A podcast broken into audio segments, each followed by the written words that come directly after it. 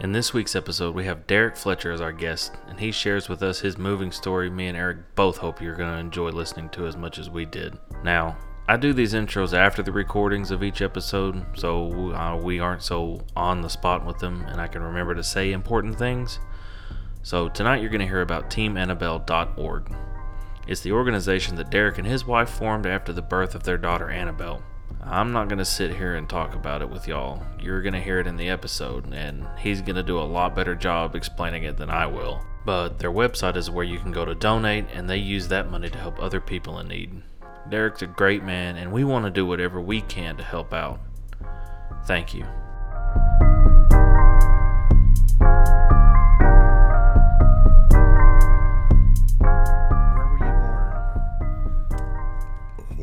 Start 55 years ago. Heck yeah. Uh, I was born in Baton Rouge. Louisiana. Uh, yeah, and, and my mother and father, they were, you know, in their young 20s, met at LSU. And my father had always been a racer, yeah. you know, race car driver, motorcycle racer.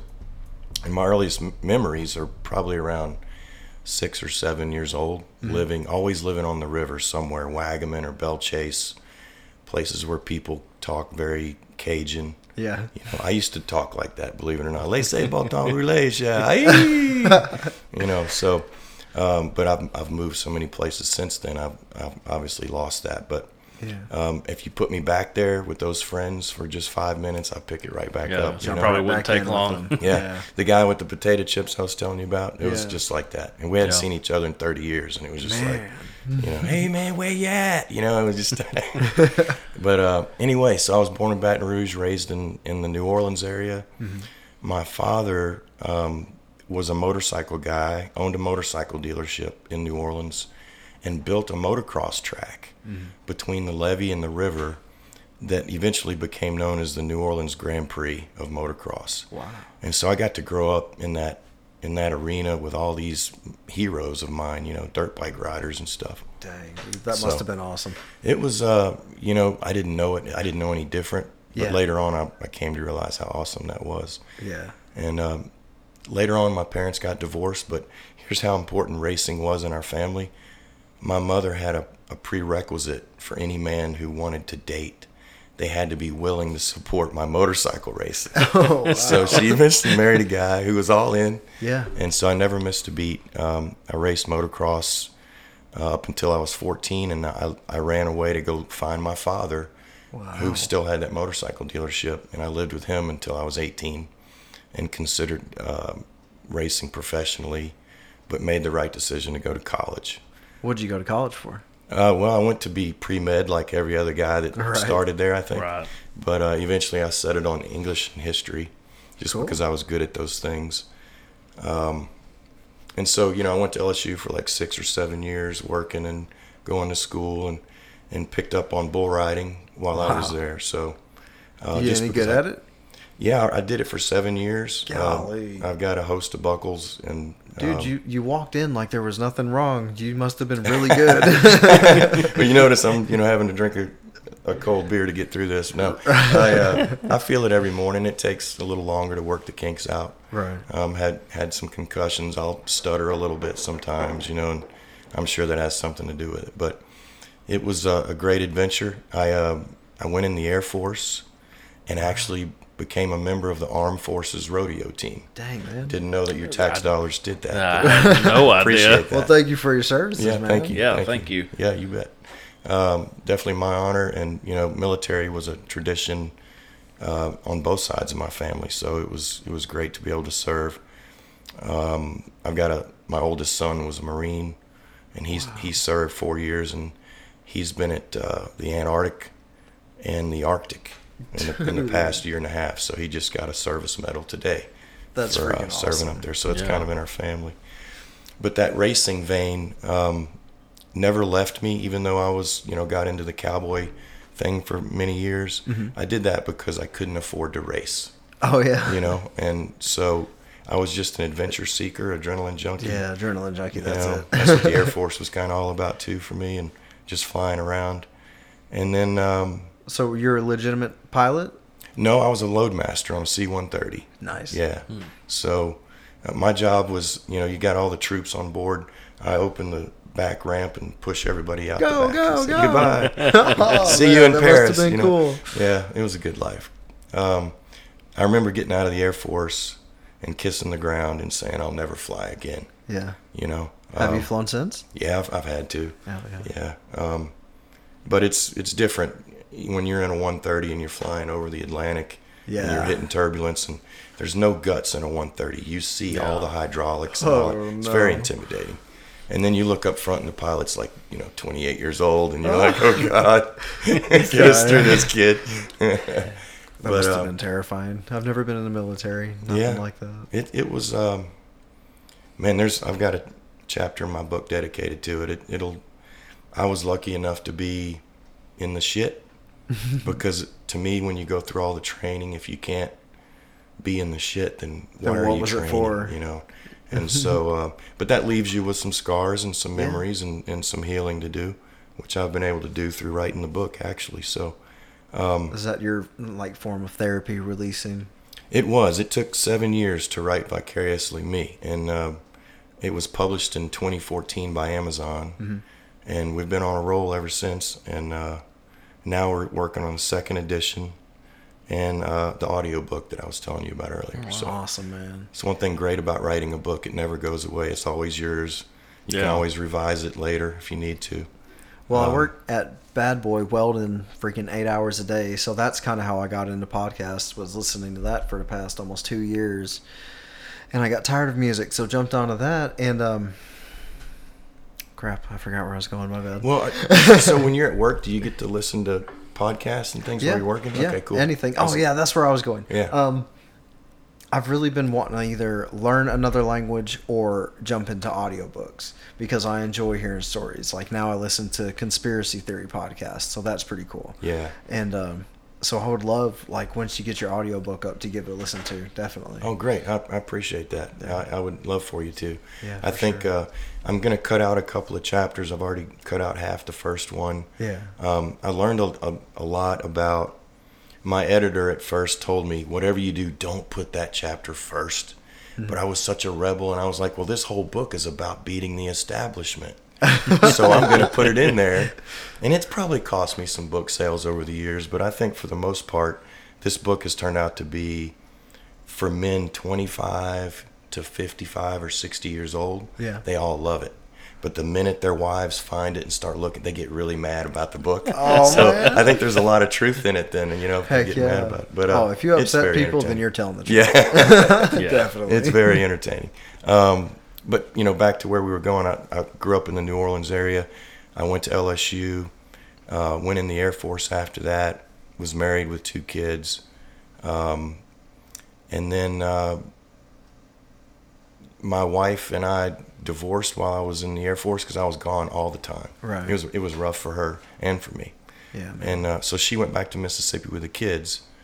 When I got out of the Air Force, I went to Mississippi and was fortunate enough to eventually gain custody of my kids. okay. And so two sons and me together for, you know, 12, 13 years. It was Yeah. just just us, three Yeah. amigos and and we were really into the rodeo life still and and the farm life and all that. Man, that sounds like a blast. It was cool. It was, uh, you know, I, I was very fortunate to raise them in a rural environment, keep Yeah. them away from all the, the pitfalls of the city life. Yeah, you know. the the the, ah, the city is rough. yeah, and I grew up in the city, so you know it was a stretch for me to end up in the country, and uh, I wouldn't have it any other way. I consider myself a country boy now. Oh yeah, It's definitely. Same here. Yeah, but um, so you know, I did the rodeo thing, I did the Air Force thing.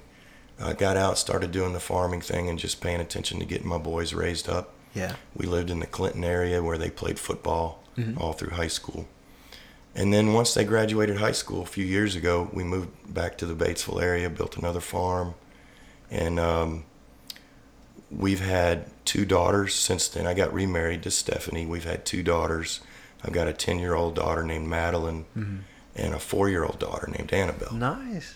So this is where life changes forever for us is when Annabelle was born. Mhm.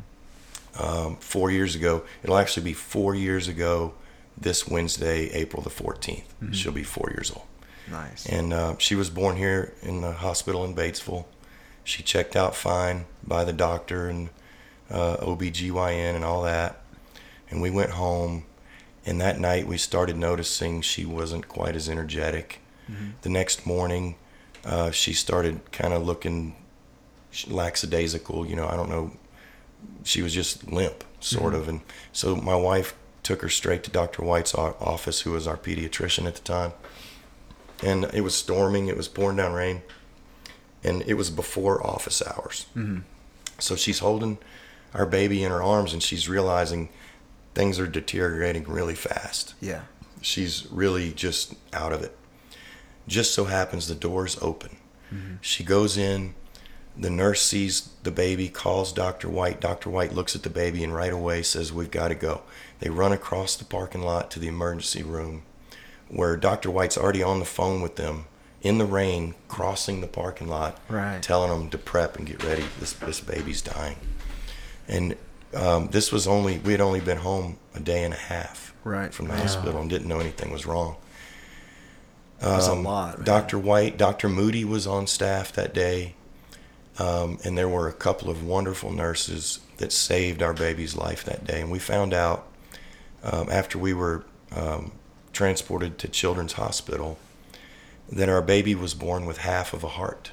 Wow. So it was amazing that she even lived a day and a half, long, and it was right. amazing that it didn't show up in the ultrasound, and it, well, it did, but somebody didn't read it correctly, right? Uh, it they didn't do a pulse ox test, which is required by law when you leave the hospital, or they would have known something was wrong. So with all that said, you know, a day and a half, two days later, our world has changed. We're just trying to figure out what in the world is this thing they called congenital heart disease. We, we didn't know. And so we start on this journey of not only trying to save our daughter's life, but what is our future going to look like? Can we take care of her? Um, is she going to live? Yeah. and and what are all the intricacies and complications of this disease and so i've got to hand it to my wife stephanie i mean she could probably be an rn on the cardio floor for pediatrics by now. I mean she's Yeah, she she's knows so learned a much. lot. yeah. And and the doctors and nurses really respect her when we're at the hospital Mm-hmm. because she's got such educated questions yeah. you know? Yeah. and um, so with all that said we, that's when we started our journey. It was four years ago. Life changed entirely for us. And we look at things so much differently now. And the one thing that we decided on after three months at children's hospital three months of living at ronald mcdonald house Yeah. we came away from there with a much deeper appreciation for the people who run that house and everything it takes to do so. And they only charge parents $10 a night if you can pay it all. Golly. So there are those of us who can pay more, and we do. Mm-hmm. But that's just, it's what I love about the Ronald McDonald House, by the way, is that everyone's welcome as long as there's room for you. Yeah. and there's no nobody looks at color. Nobody looks at socioeconomics. No one cares where you're from. The only thing they care about is you've got a child across the street who's hurting. You're fighting these battles every day. And this is going to be your green zone this is where you come to recharge and join the battle again at four o'clock in the morning when you go back to the hospital Man. and um, the people at Children's Hospital, uh, the smiles on their faces every day. How they do it, I don't know. Right. Not every nurse is good. We had our challenges, but most nurses are great. Yeah. You know, and, and, and the doctors are the true miracle workers, the surgeons who can take a heart that's literally half the size of my thumbnail because it's missing the other half when she's born. Mm-hmm. It's called hypoplastic left heart syndrome, where the left part of the heart didn't form. Mm-hmm. So a ventricle and a valve, things that it takes for our hearts to work, hers didn't even have it. So the surgeons go in with their binoculars on their glasses and they're looking at this tiny little heart that's half the size of your thumbnail. And they're, they're trying to figure out ways to let this little heart pump enough blood to the right organs at the right times. How they do it, I don't know. Right, man. So far, she's had um, two open heart surgeries. Um, one is where they, they did the, something called a Glenn procedure, where they bypass some things and hook some other things up that don't really belong there. And then the second one, um, I can't remember the name of it now. It's always named after the surgeon who invented the procedure. Yeah. But they pulled an artery down from her neck and attached it to her heart. That's amazing. Right, right. And it's it's given her more blood flow, more blood volume, and more importantly right now, more oxygen that's in that blood. Because her little heart can't pump enough oxygen into her blood. So while most of our blood has a lot of oxygen and is, is red, her blood is mostly blue. And you can tell when she's fatigued. For instance, tonight when I left, her fingertips are purple. The bottoms of her feet are purple. Mm-hmm. Her cheeks are blue. She starts to get muddled and lose color. That's because she's just very, very tired. Her heart can't pump anymore today, like it's been doing as she runs around being a little girl. Yeah, trying to Yeah. enjoy her life, man. Yeah. Shit, I feel. She's for you. even the fact that they've got her to the point where she can do anything hmm That's a miracle. is amazing. And and this is what's you're right. And this is what's so amazing is if she walked in here right now with a shirt on, you wouldn't know. You wouldn't know. Um, she's had a lot of physical therapy, a lot of speech therapy, because she was in the hospital for so long during those formative times that when she got out, she had a lot of catching up to do. Right. But here it is, four years later. She's lived longer than they probably thought that she would. Right. Uh, we're about to celebrate a wonderful birthday. Out of that experience, by the way, my wife Stephanie and I decided we were not going to live the same way. We weren't going to keep squirreling away savings for a future that may not ever get here. We weren't going to keep thinking about such long term goals that we forget about our short term goals. Yeah. And so I don't want to say we became reckless with our money. We didn't. But we started doing things that were on our bucket list. We didn't waste any more time. Yeah. Living life. Yeah. And one of the things that, that my wife started was a foundation called A Heart Like Mine mm-hmm. Foundation. And what she wants to do is help other mommies who have gone through what she's gone through when you don't have anybody really to talk to about it locally. Or maybe you've just been in the hospital for so long your bills are getting out of control. You've got things that not even welfare and food stamps will pay for.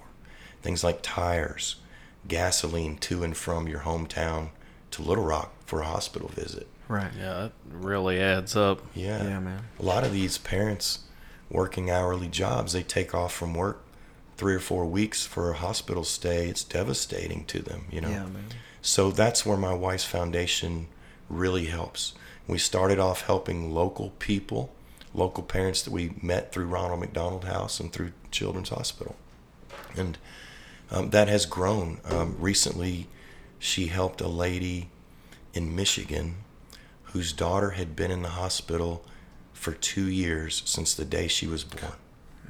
Had never seen outside of the hospital, had never seen a home or a McDonald's or a car. Yeah. And um, this day was fast approaching where they might get to go home. And so my wife reached out. Not only did they talk on the phone quite a bit, but she helped her financially. When she got home, she could, you know, pay some bills and get caught up. A single mother with two other daughters at home, counting on the grandparents for a lot of help. Right. And so this is going on all around us, and it's of course not just heart disease, but cancer, kids, and you name it. And so I see this foundation. I know De- uh, Stephanie does.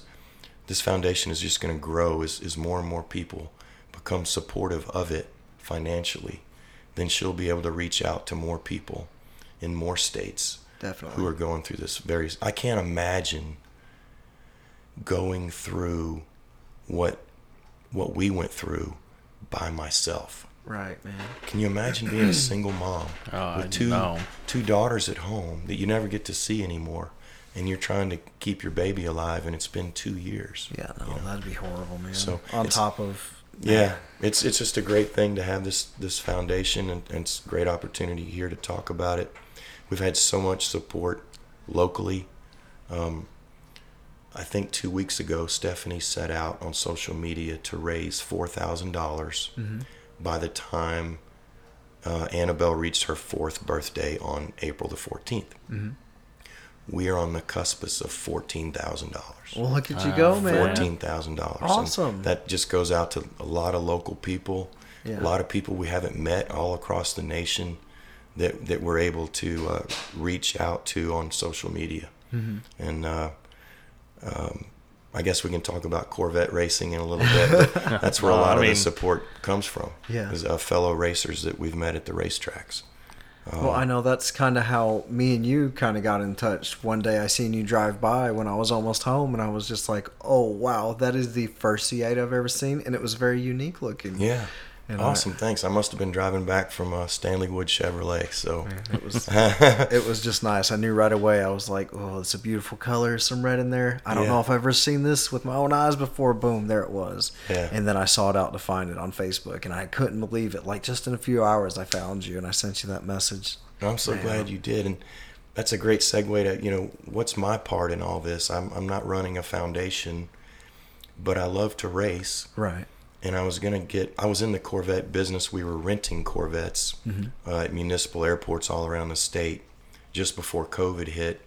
Uh, all the uh, traveling kind of stopped, and then we were we had some racetrack rental programs going on. The racetracks all started to close down. Yeah. So we got rid of those Corvettes as quick as we could. But I, uh, I I kept one for myself, and then I, I traded up to the C8 as soon as it came in, Heck yeah. and uh, you know I just picked up with racing right where I left off. But how can I use racing to bring awareness to what congenital heart disease is? Right. And so I plastered the car in foundation decals, and that gave me a, a wonderful chance to talk about it in the pits at the racetrack. People walk by and they ask about what's a Heart Like Mine Foundation.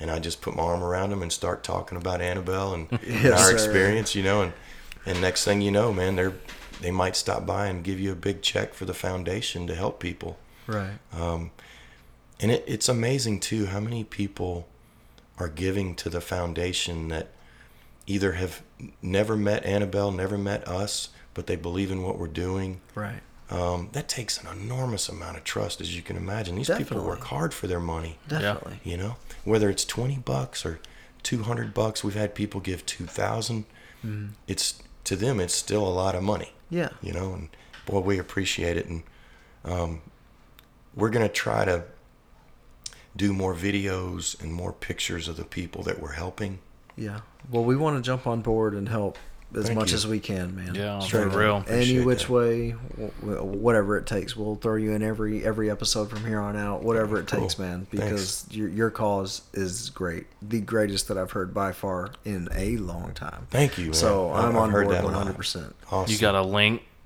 to a website or anything? teamannabelle.org is the best place to go and donate. It's the quickest way to get the money into the hands of the people that need it. Um, sometimes we'll run fundraisers on Facebook.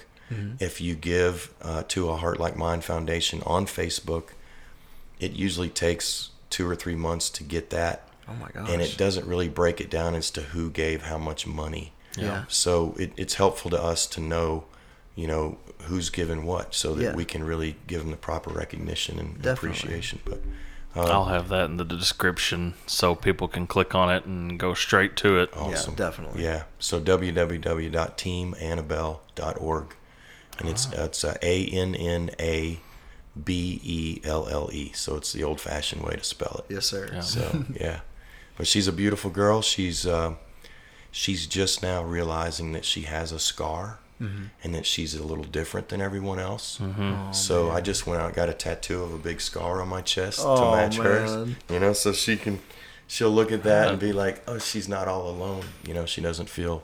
Dude, you know, you are left you, out. I strive to be a dad like you. You're amazing. Hey man, You're love will get you there, brother. I tell you, love will make you do all kinds of stuff. My um, my fiance, she's got three kids prior to our relationship, and I love them like my own. And just a few months ago, well, just a few weeks ago, we found out that she's pregnant, and so we're adding an addition to it and Hey, everything. And man, it's really before that I got around the kids and everything.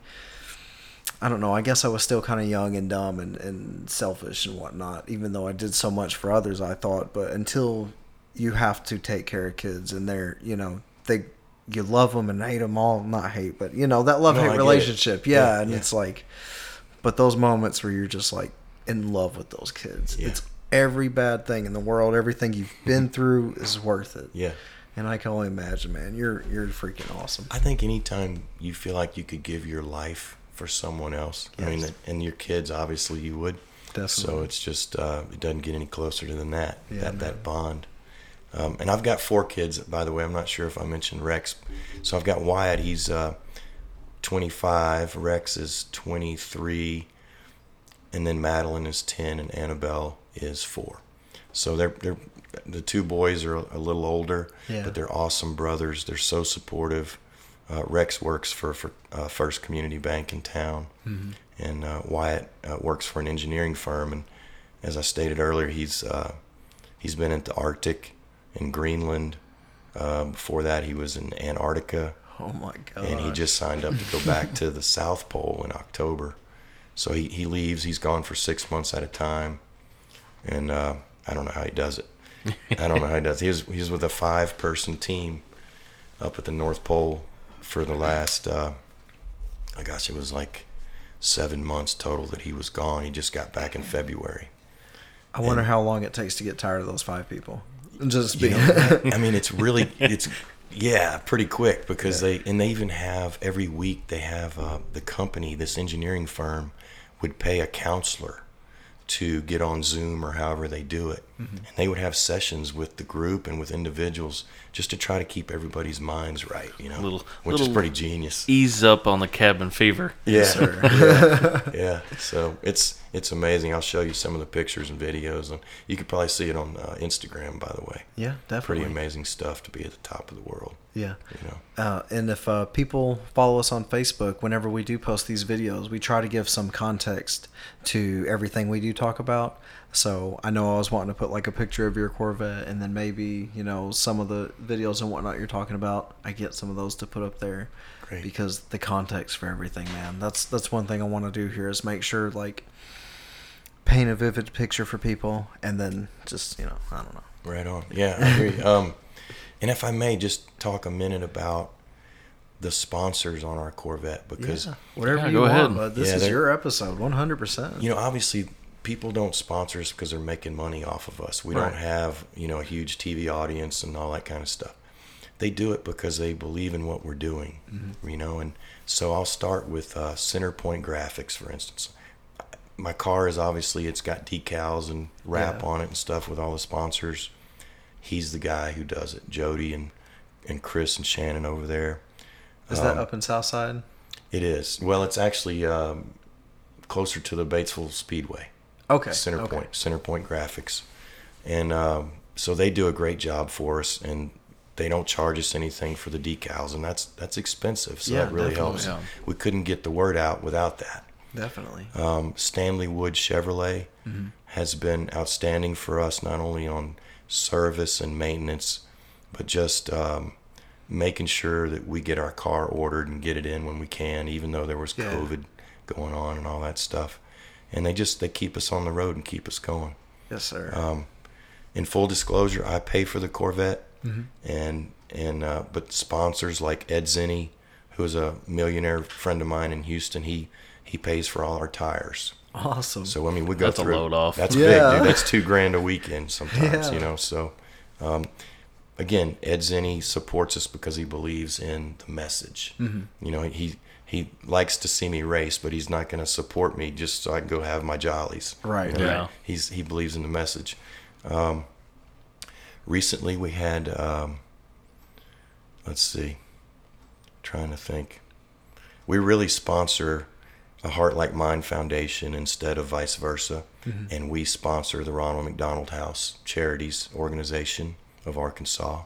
So if you'd like to give to them, that's wonderful. It's a wonderful cause. yeah, for sure. Um, like I said earlier, they in in these times of, of racial tension and all that kind of stuff we got going on, that's one place that I can always be that I never feel that. Yeah. You know what I mean? That's awesome. There are people from everywhere walking around in that place. Most of us are in a daze because we're worried about our kid, Right, right. but it crosses all boundaries and, and all the gaps between us. There's never a problem with going to the house at 2 a.m. and scratching up a meal in their kitchen Mm-hmm. and talking to another parent who's going through the same thing you are. Yeah, man. You know, I mean that is huge, especially when you've been there for you know 120 days, or Yeah. more, Yeah. and you think the world forgot about you. you Yeah, know. So There's somebody else in the trenches with you. yeah, and and it's unfortunately it's a revolving door. Every time parents leave, there's more parents. Someone coming in. else. Golly, it's So- a lot of a lot of heartbreak in this Yeah. world, but that's a lot of support there too. And Yeah. support is what you really need in those times. That's it. That's it. And you know, there's a lot of things you can give your money to. There's a lot of people asking for it. A lot of great causes out there. Um, I try to just really stick to the people who touch the people close to us in our community. Yeah, And then once we've taken care of those needs, we can reach out Branch out, further. definitely. So, there are a lot of people in, in need around here of, of all you Yeah. know you, you you know people who yeah, who need help and uh, it's just great to have a, a venue and an avenue to be able to help people. So the Corvette helps us do that. It helps us raise awareness, helps us raise money. Mm-hmm. Um, we get to go all over the country in that car racing. Uh, I race in a in a series put on by an organization called NASA, which is the National Auto Sports Association. Nice. But they're they are national, and, and we race all over the place. Uh, we raced in Kentucky. We're going to be at uh, St. Louis in a couple of weekends. Um, the national finals will be in Daytona in September. That sounds pretty so awesome. that's going to be pretty high profile and have a I, little I've been television. following your Facebook stories. You keep it pretty interesting, man. Oh, thank you, man. Does the Corvette keep your attention, or is it just all the variety? everything, everything in the. I never know what it's going to be. Yeah. Like sometimes it's the Corvette, and sometimes it's just you enjoying things. It's like, wow, man. Cool. Okay. Yeah. You you might have also seen on there uh, videos of us.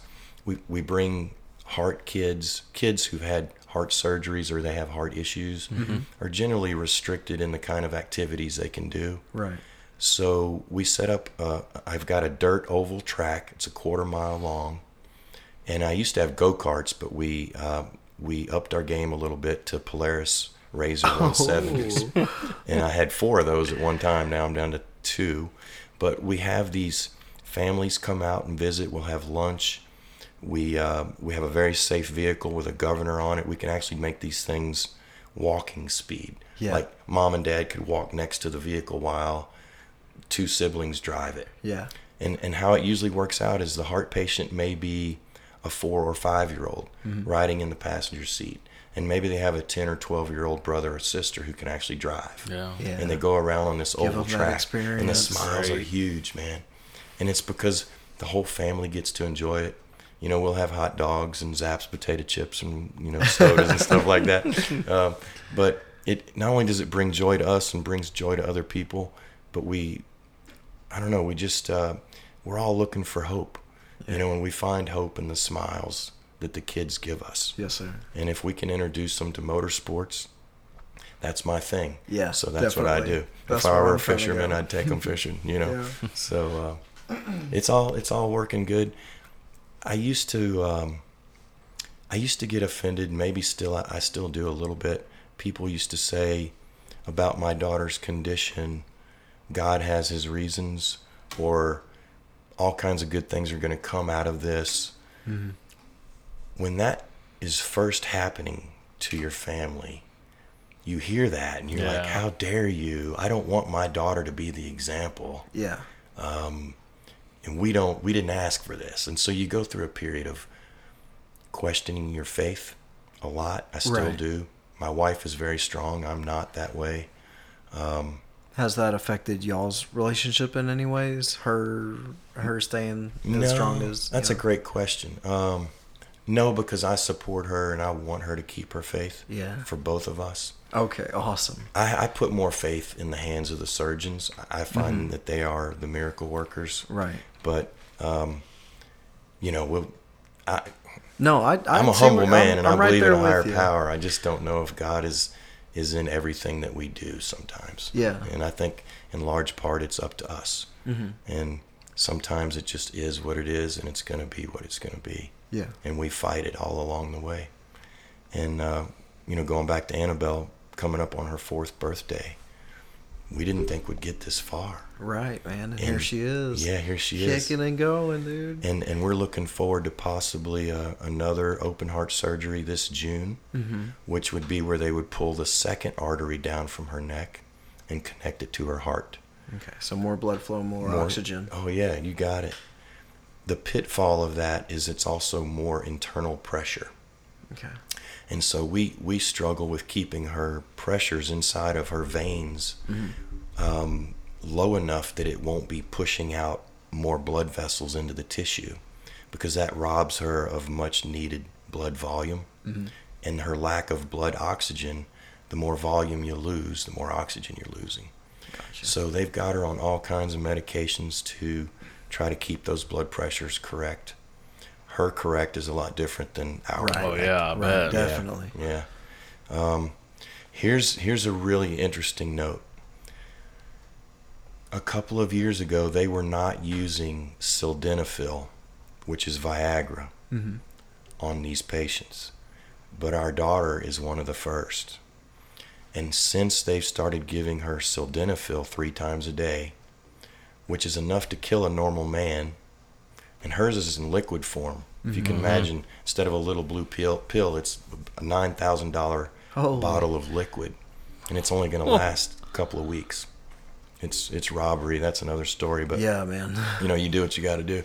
And uh, so she's been taking this sildenafil, and not only does the, her her blood pressure medicine bring her internal blood pressure down, but that wasn't enough. She was forming these little collateral blood vessels throughout her body, and they weren't able to go in and tie those off fast enough. Uh, and so she stood a chance of hemorrhaging to death. So they started giving her this drug, and it's lowered the pressure even more inside. It's a, a different kind of pressure than just blood pressure, but it, it stemmed the tide. There's no longer as many um, extra blood vessels starting to form. And so that's just a miracle in medicine that we didn't have even a couple of years ago. Yeah, man. Nobody Yeah. even thought about that. You know? So, well, that's awesome. They figured it out. yeah, you just got to keep hoping they keep coming up with stuff Yeah. you know.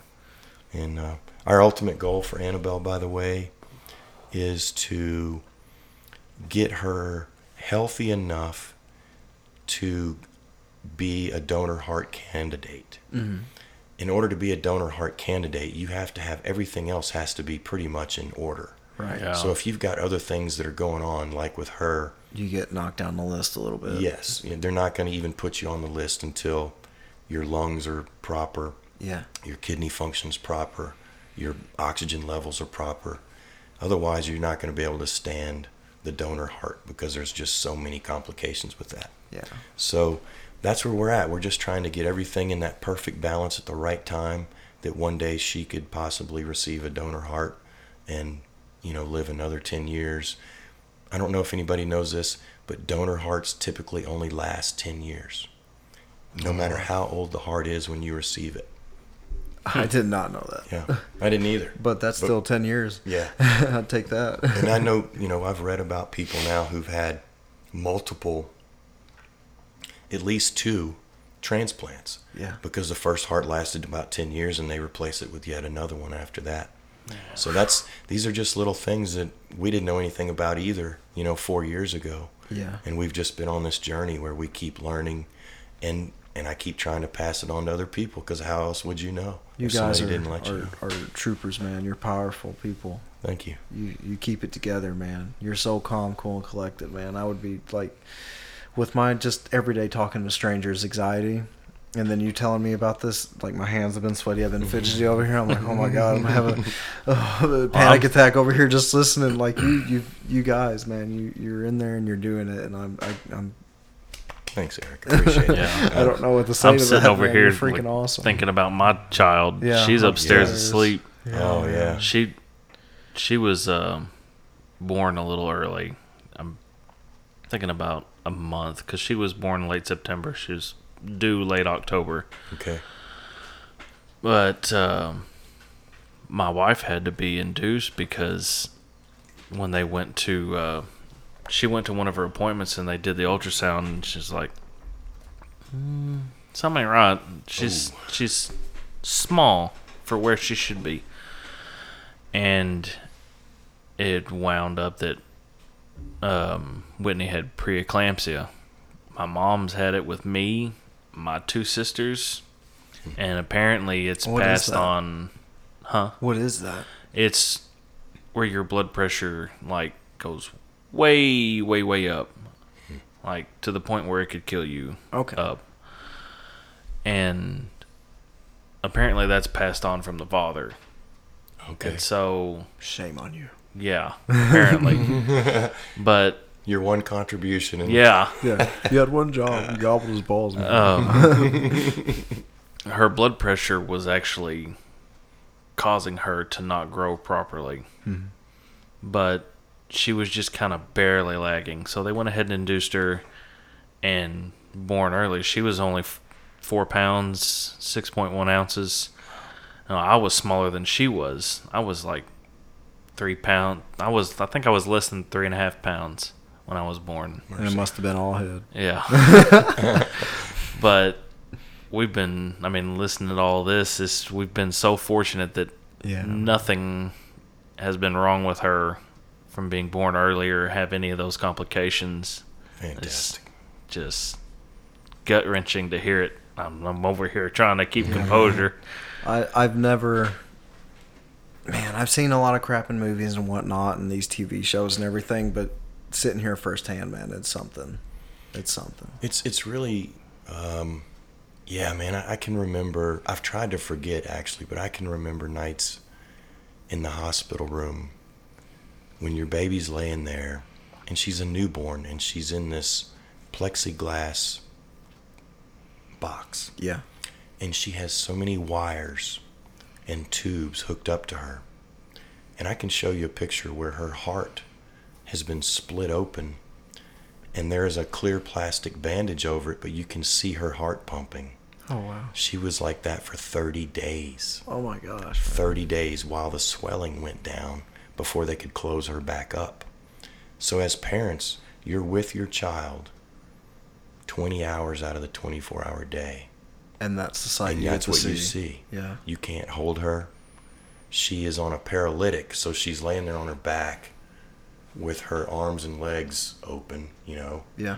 um, all she can do is move her eyes. And you just think about what is that baby thinking, Yeah. you know? Like, and here's the truly amazing thing. I have pictures of this also. This is this is how we made it. On nights when we thought we were just going to lose it because of the the alarms and the bells and the nurses coming in all the time. Every time your kid falls asleep, they come in and probe it and check check it and Yeah. you know, you're just like, ah.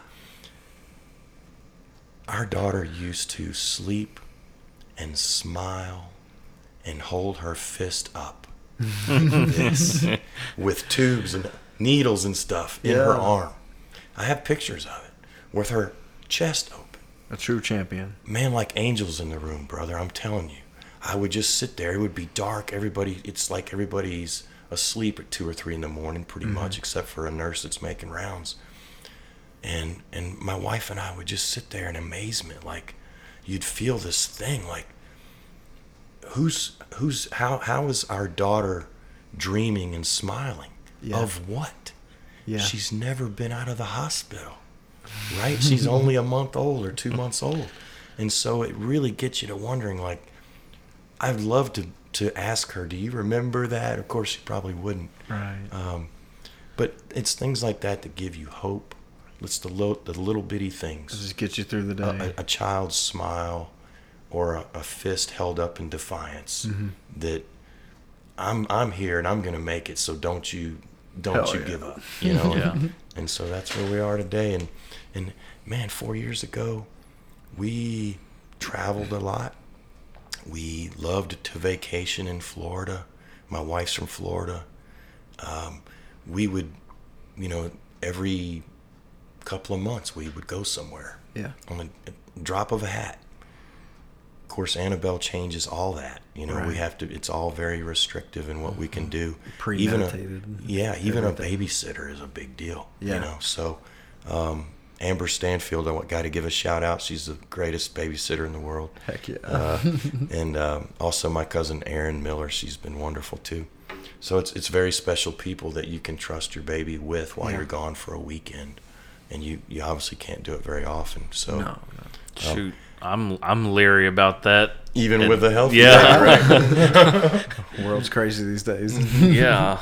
Well, you see all that stuff where, you know, the nanny or whatever is like beating the child. Yeah, I'm like, throwing them I would across the room and whatnot. strangle somebody. yes, Like. I'd have cameras all over the dang house. You know, Oh yeah. and I'm I I think I'm a bit too overprotective at times, but sometimes people tell me sometimes it means you're a good dad, but Yeah. sometimes I don't know. I just feel like it it's it kills me more because Yeah. I'm I feel like all I do is stress and worry about them like 24/7. How, how old are you, if you don't mind me asking? 29. 29. Well, 30 in November. Yeah. Well, you look good. I'll be 29 in August. Awesome. Holding up good, man. Thank you guys. You sure are. It's But you're you gonna are need too. it. You said you're 55. 55 double Dude, nickels. no yeah. way. No Yeah. more than 45. Thank no you. No way. Thank you. I appreciate that. It helps that I have a younger wife too. She. Oh, uh, there you go. Put you side by side, knocks up. off a few years. She's even got me exercising in the last couple days. I've never exercised yeah. in my life, you know, but Well, how do you feel from that?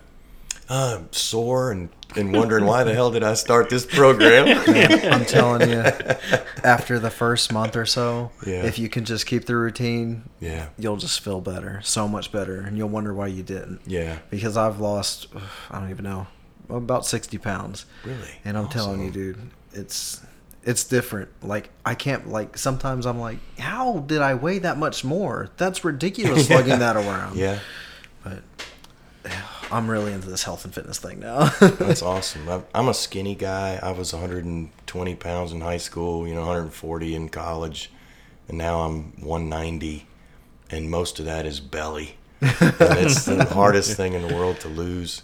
Yeah. So um, I tried dieting a little bit, you know, did the keto thing, Mm-hmm.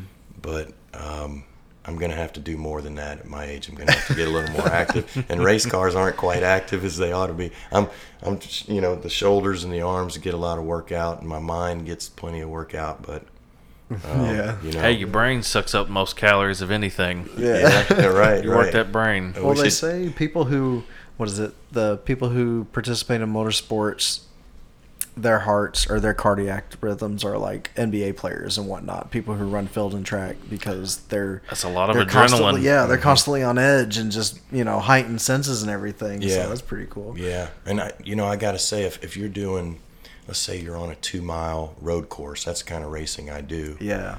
um, which is just you know multiple turns in different directions. You got S's and kinks, and you got straightaways and elevation changes, and all these great things. So when you're going down a straightaway at 160, Huh. and your heart is just like wow, Yeah. You, You got to know? time the braking perfect. yeah, and you're gonna do that for 20 minutes straight for the you know the length of the heat race, and then you come back to the pits, and I swear, man, your hands are shaking from Yeah. the adrenaline. You can hardly undo your helmet, and you're just and these people are all around the car, and you're just like, just give me a minute, Yeah, I just- to compose myself. Can I have a water, please? yeah, and I gotta pee really bad. Man, Yeah. I'm, I'm ever since I was a kid, I've always been into a game called Forza Motorsport, and it's just track racing. That's Okay. all it is. Yeah. And I still, to this day, that's like when I do play a video game, I will jump on that for hours and just get lost in the track races Awesome. because that's my thing. And eventually, like. That's always what I always what I wanted to do was somehow financially stabilize my life to get into some sort of racing. Yeah. And then last month I got this RX-8, and the kids they're like, "You got a race car! You got a race car!" And it's got aftermarket exhaust and it spits flames. And every time we go anywhere, can we take the race car? No, there's not enough seats. Sissy can stay here. We want to go in the race car.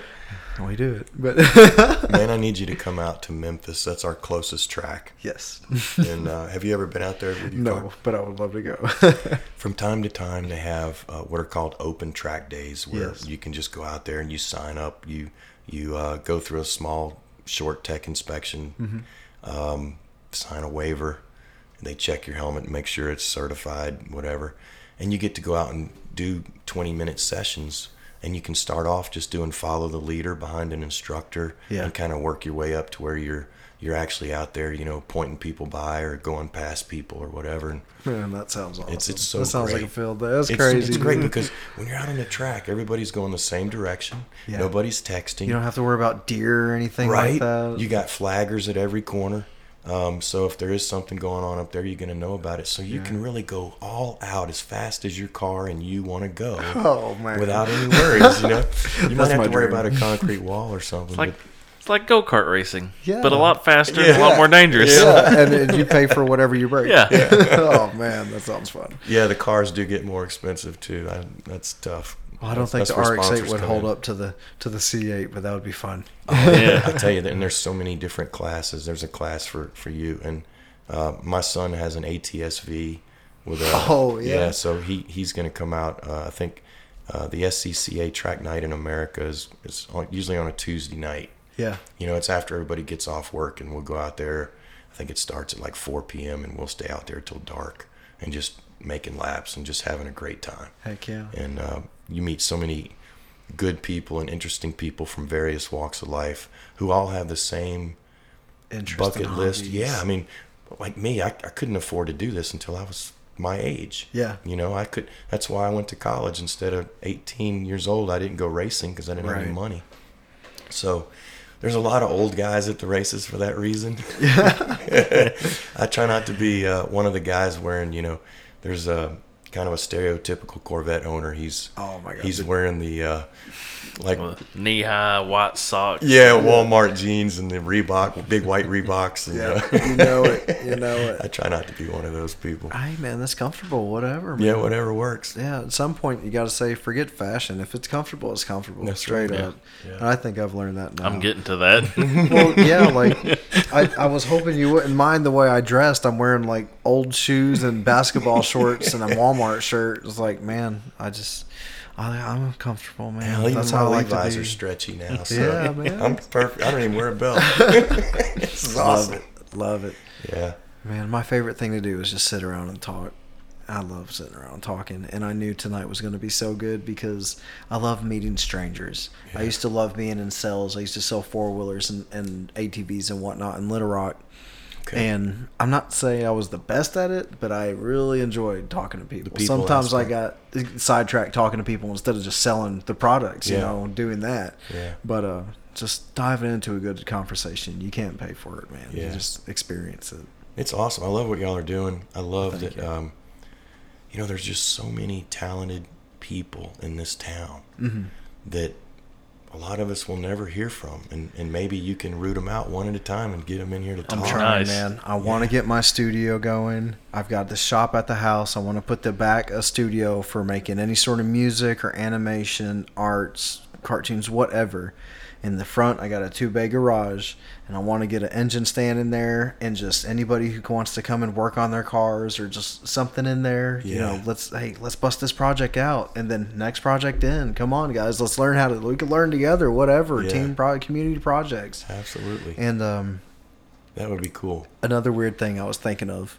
So for years, I've always been like calling Batesville Bates Vegas. When I was walking through Walmart today, I seen a shirt that said Bates Vegas. Also, for years, I've also said I wanted to like buy that property on Ramsey Mountain that's got that for sale sign with all the trees, mm-hmm. and I want to put a big Bates Vegas sign there. Well, then all these all these vehicles, I don't understand how they haven't put more lighting up on Ramsey Mountain. So at night, when people, you know, it's easier to see, and it just give it that that pop, you mm-hmm. know. Mm-hmm. So why not put like a Bates Vegas thing around and like LED lights? I don't know. I'm just I'm asphyxiated Kinda like with a that. Hollywood sign? Yes, Yeah. exactly like it. Maybe Mayor Rick Elumbaugh will hear you. Man, I am trying to put Batesville on So the map. So what's up with Bates Vegas? What is that about? I don't know, man. Something weird about Batesville. Yeah. If you spend enough time here, you will be drawn back here. Yeah. I don't care how great you do, you're gonna come back here. Yeah. It's crazy. I, um, I love it. I, I, you know, I've lived all over the country, Mm-hmm. um, Washington. Uh, spent a lot of time in the mountain states when I was rodeoing up in Idaho and Oregon. All very beautiful, yeah. but I the cost of living was so high, and you never could really find work that would support that. I don't, Right. you know, unless you were working for Boeing or something. um, and also the, the the cooking was terrible. Was so bland. So I kept moving back south, you know, and I was like, all right, I'm going to keep moving south until until the food's pretty good and and you know people talk normal and uh, Yeah. and the and the cost of living isn't so high, and so Arkansas to me was uh, Perfect man, candidate. oh, I love this place. Yeah. yeah, it's uh, I love calling it my home state, and I've learned to be very careful about who in my family I brag to because they they start moving up here, you know. Yeah. Uh, but I don't blame them. Less like paradise. Yeah, right. There's too many people now, you know. So. But you proved my point. You've been all over, experienced the most beautiful places, and look at you back Yeah, home in Arkansas. This is it, man. When I'm out on uh, Greer's Ferry Lake, for instance. Yes. Oh, beautiful. Dude, I just, God, I just can't believe I'm, you know, there, and I'm. This is my state, and I get to call it home, and yeah. um, so, yeah, I, I do love it here, and, and the cost of living is still relatively low, which makes it even more attractive. That's So- what I always try to tell everybody. Yeah. Like my brother, he wants to save up money, move to Colorado. He almost did it a couple times. All these other people, oh, let's go out west, California, this and this. It's like, man, Hmm. if you can find a good job and get planted here, it's one of the best places to live, and Mm-hmm. you're going to make the most money. So you can make, you can pay two million dollars for, you know, Half a- an acre. yeah, Exactly. in, in in L.A. Yes. or you could pay have what pay two hundred fifty thousand dollars for the same house, Yeah. and how much money do you have left to live your life? That's right. Why would you do that to yourself? It's no sense. No I'm with sense you, and at I, all. but I hope I'm glad that they stayed out there. I hope all those people yeah, stay leave there. it for us. If y'all come out I here, don't want them to sorry. come here. so Man. I, I love that. I love that Arkansas and states like Arkansas and Kentucky and places like that are still just seem like a, a relatively secret Yeah. thing. It's they, not. They want to think we're backwoodsy and dumb back here. That's fine. That's buddy. fine with me. We Let 'em got think it. it, man. Stay away. Stay away. I'm real careful about who I invite up here. You know, Definitely. because they're gonna go back and tell their friends. Right? No, I think a lot of the beauty is hidden, honestly, because you know most people driving through are just kind of like in the towns and whatnot. yeah. Yep. But since I've started my new job, you know, we'd make deliveries to uh, Middle of nowhere. peop- yeah, but like driving through those areas, The scenery. it's Oh, it's yeah. ridiculous. You're like, I didn't know that was here. This like is it doesn't even look like Arkansas. Wait, it's almost like Canada going towards uh, Mountain View, where it's looking off that cliff, and you're just on a highway, and it's just miles and miles of hills and trees. Yeah. And And it's, like- beautiful. we were going through this one area of Melbourne, and I mean everything was just so green and Yeah. like I don't know. Everything was just the the only way I can describe it is luscious. I like yeah, like- full of life. the trees, you just look at those, and it's like it's a thick tree. It's not some wimpy Two tree in the middle of a town that's been growing for ten years. It's this is like a two hundred year old tree. Yeah. and all the trees that are blooming right now and during the spring is it's crazy Yeah. and you see all these farmlands and stuff and then you It's got some city slicker listening to the show. I'm like, what is he talking about? Yeah, Why do they like? They're all the Ew. same. It's just a get tree. lost go to the country and get lost That's it. Man. Yeah, I love that. And everywhere I've ever lived, my strategy for finding a place to live was always to just drive. Yeah. I drive, take the back roads, get lost. And I don't know, man, I just after a week or so of doing that or a couple of weekends, I always found a place. Yeah. I remember one time in Washington State, there was this mobile home sitting in this pasture next to a bay, and there were salmon run up, the creek, and the trailer was empty. Yeah. But there was this big log house, and I, I knocked on their door and I said, you know, I'm in the Air Force and I'd really like to rent this place. And they were an old couple and they rented that trailer to me. Wow. That's the first time I caught a salmon, by the way. Nice. So you never know, man. You just got to go out and get lost and knock on some doors. You never Yeah. know where you could end up living. Well, my Mercedes that I just bought, it books for right under eight thousand or right at eight thousand. I was just driving down Gap Road and I seen it for two months and kept seeing it, kept seeing it, and I called one day. I was like, "Ma'am, if you don't mind me asking, I'm not going to bug you with a ton of questions. Just how much are you asking for it?" And she told me, and it was on less than half. And I was like, "Okay, well, I'll just go get it." And I, I forgot where I was going with this. I'm sorry. I, I don't know where you're going with this. uh, but um, so you got a good deal then? yeah, Anyways, yeah, shit. I gotta stop smoking. we're going to take a quick break to let you hear about one of our sponsors Thank you. What's up, guys? You need a gun? My buddy Matt's got guns over at Ford's Guns and More at 87 Batesville Boulevard, Batesville, Arkansas. Phone number 870 668 3368. Open Monday through Saturday, 9 to 6. They offer in store and curbside pickup. Go check Matt out. Well, see, my mom, she was, uh, she's final stage of renal failure, um, doing dialysis. She's had breast cancer three times, Oh, this and that. Been through Here her I am talking to you about misery. You know all about it. You've Oh, seen it up close. I've, I've watched my parents go through some stuff. Dad died at 18. So, or yeah, when I was 18. So. Yeah. I had to just pick up and go for there. And I've been running with it ever since. So, Good on you, dude. um, That's it was horrible for her until she finally started smoking.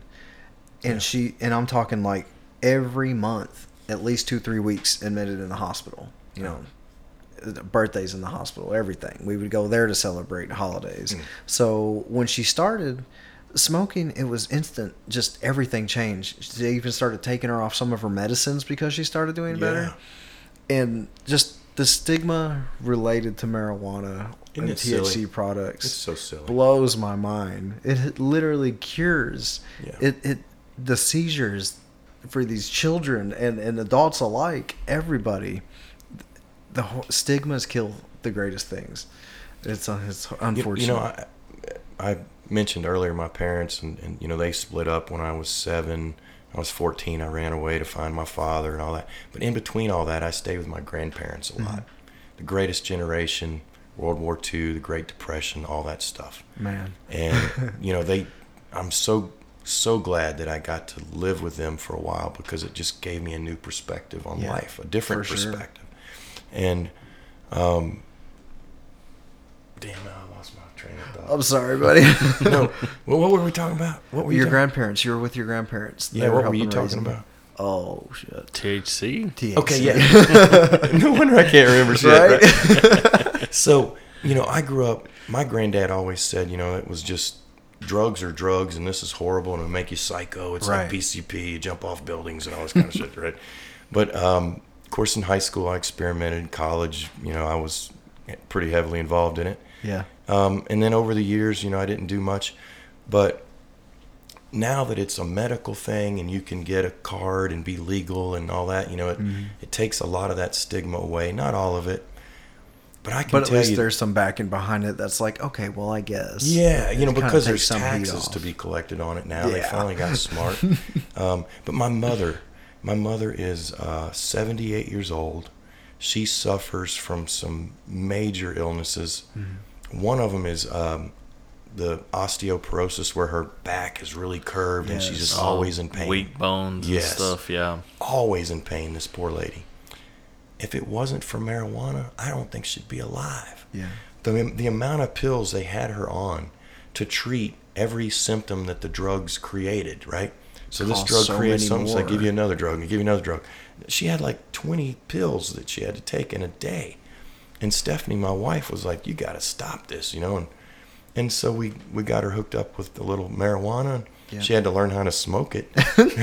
That was my mom's problem. She's like, I don't, I feel bad for doing this. And I was like, just hit it and see how you feel. Yeah.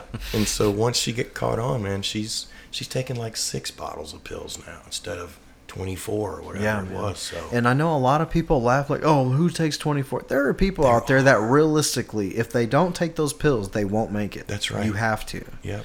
Because one pill creates some sort of side effect, and this other pill corrects that, and it's Mm-hmm. Yeah. just one big chain of events. Yeah. You could throw all that crap away and smoke a joint and Oh, eat I'm a pizza, you. you. know? And it's just crazy. Speaking of I'm side down. effects, you can take what I'm about to tell you, what you will.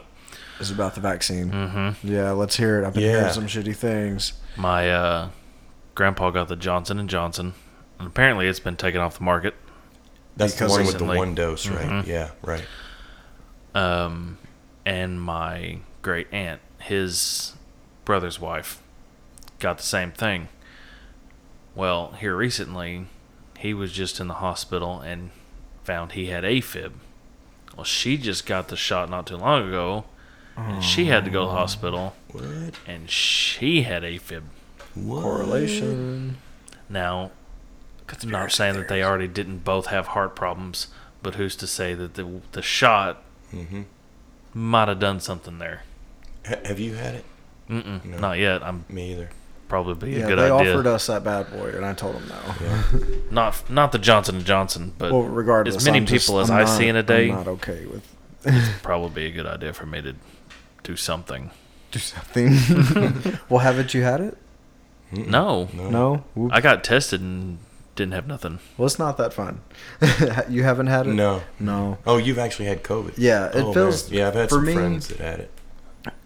my family, it was about two weeks of losing all energy and pretty much all functions for about two weeks, and then them slowly me nursing them back to health. For me, I don't know. I've always had a crazy immune system. I was out for a day and a half, and I swear it felt like somebody hit me with a truck, backed it up, and just parked it there. Hmm. And then, but after that second day, I woke up and I was like, okay, I'm gonna make it. But I was really, for a second, I was legitimately sitting there. You know, you ever been so bad where you just questioned it? You were just like, is this for real? Like this is gonna be the one? Mhm. And I was there. I was at that door, but I'm. I guess I am that stubborn because they were like, you need to go to the doctor. No, I'm just just isolate me. No. Yeah, yeah. That's amazing too how it affects so many people differently. Oh, You know, yeah. Some people, my That's my the bad nephew part. didn't even not a symptom, not one. Yeah. But he was positive. Well, Wow. here's another thing on the no symptoms. Apparently, there was some doctor in Texas that was taking people who had no symptoms at all, like symptomatic and asymptomatic, Yeah. and um x-raying their chest to look at their lungs. And like 80 something percent of people who had no symptoms at all Mhm. still had extensive lar- lung scarring to the point where their lungs just look cloudy. Wow. Well, what's that? What what's causing that? The The disease back, the messes them up. or- virus just causing damage to your lungs, Golly. and for whatever reason, you don't show any symptoms, even though it's just destroying you. Mhm. That's horrible, man. Lord, God. Lord help us. Yeah. Well, hell. Well, man, if, if you don't mind, I'd like to close by reading something off the. Sure, cover. buddy. Go yeah. for it. It's just uh, I'm ad libbing this part. I didn't even think about it before, but this Yeah, may dude, this whatever may you sum up do. something. So this is on the back cover of my novel Vicariously Me, and you can get this book on Amazon. It's also available at Barnes and Noble and other places, but Amazon gives you usually, um, I think they can offer it from sixteen to to eight eight ninety five for the price and free shipping. So I'd go to Amazon if I were you. Plus, all the proceeds that we make off this book go to St. Jude's. Awesome. We've, we've awesome. raised quite a bit of money for them already, so it's wonderful. This is on the back cover from Vicariously Me. My short time in prison as a young man convinced me that life is fragile and often short lived. It gave me a perspective that I only had one shot to make my mark on this world. Though fate played a part in what I became, much of my success had to do with the anger that fueled me. It propelled me forward. Johnny Outlaw, and that's the main character of the book. Note from the author I found out early in life that entertainers and athletes were overvalued, way overvalued. And yet, people who have other gifts go unnoticed and are undervalued. A tall man who throws an orange ball into a hoop from 30 feet away. They wrap an arena around him and sell tickets to pay his salary of $30 million. And yet, a mother who gives birth and nourishes our future struggles to eat and gets no respect when walking down the street. Do you ever think about how much a hedge fund manager makes in comparison to a Navy SEAL? I do. There was a time when I wanted everyone to notice me. I wanted everyone to know who I was. Now, I watch others do what I used to do, and I feel the force to go out there and do that again, but I cannot. I won't. Now, I know who I am, what I am capable of, bad and good. I know my limitations too. Hey, I don't live in the middle of freaking nowhere without good reason. I once heard, it's okay to be wonderful, but on the way to wonderful, one must first be all right. It took me a long time to figure that out. And that's me.